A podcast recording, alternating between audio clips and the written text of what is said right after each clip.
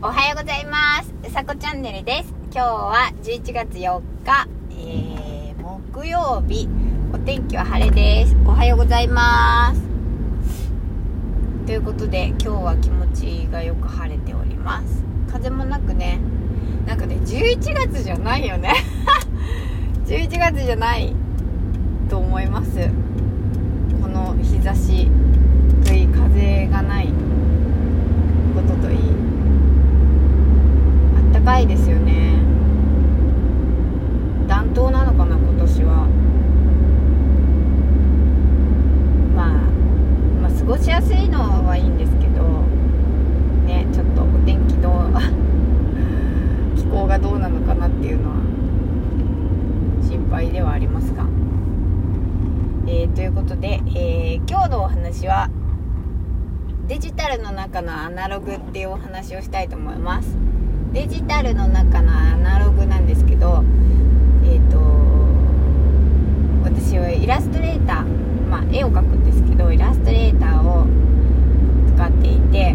えー、と最初の頃はそのベジ曲線っていうのがあるんですけど、全く全くもって分からず、どうやっていいのかも分からず、本当に上手くなるのかなって思ってたんですけど、そのベジ曲線っていうその曲線が描けるようになったんですね。そう、自分のなんだろうな、思ってる線が描けるようになったんですけど、そういろいろ機能があって、まだ全然そのなんていうのかな、ちゃんとこう反復しないと、なんか一回こう見たこととか覚えられないんですけどそう画像トレースっていうのもあるんですけど、例えばトレースをするときに画像トレースをしないでベジ曲線を自分で描くっていうのをずっとやってたんですね。そうで、そしたら、まあ、画像トレースってパーンって一発でそのトレース、絵のトレースが、例えば写真だったりイラストだったりのトレース、大まかなトレースかができるんですけど、線、線画ができちゃうんですけど、でそれをやるととてもな ん, なんていうのかな、簡単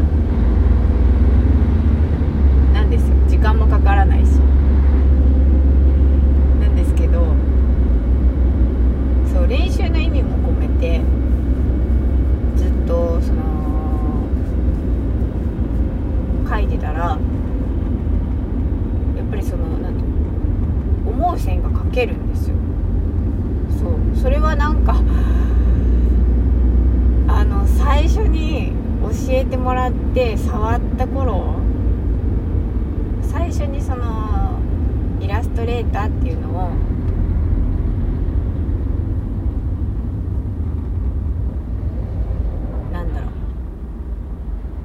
ソフト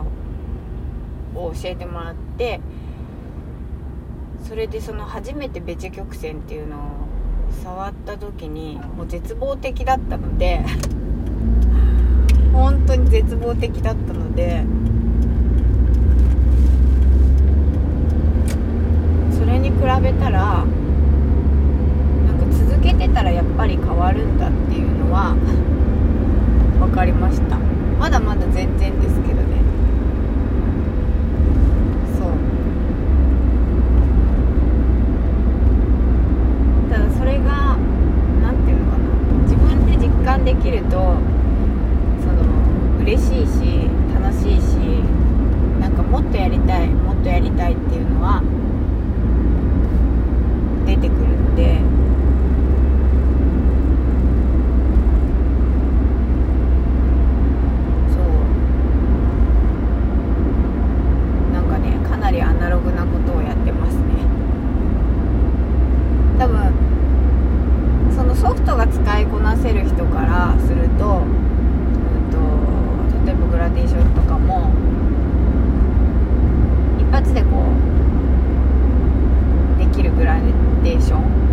もあるんですけど、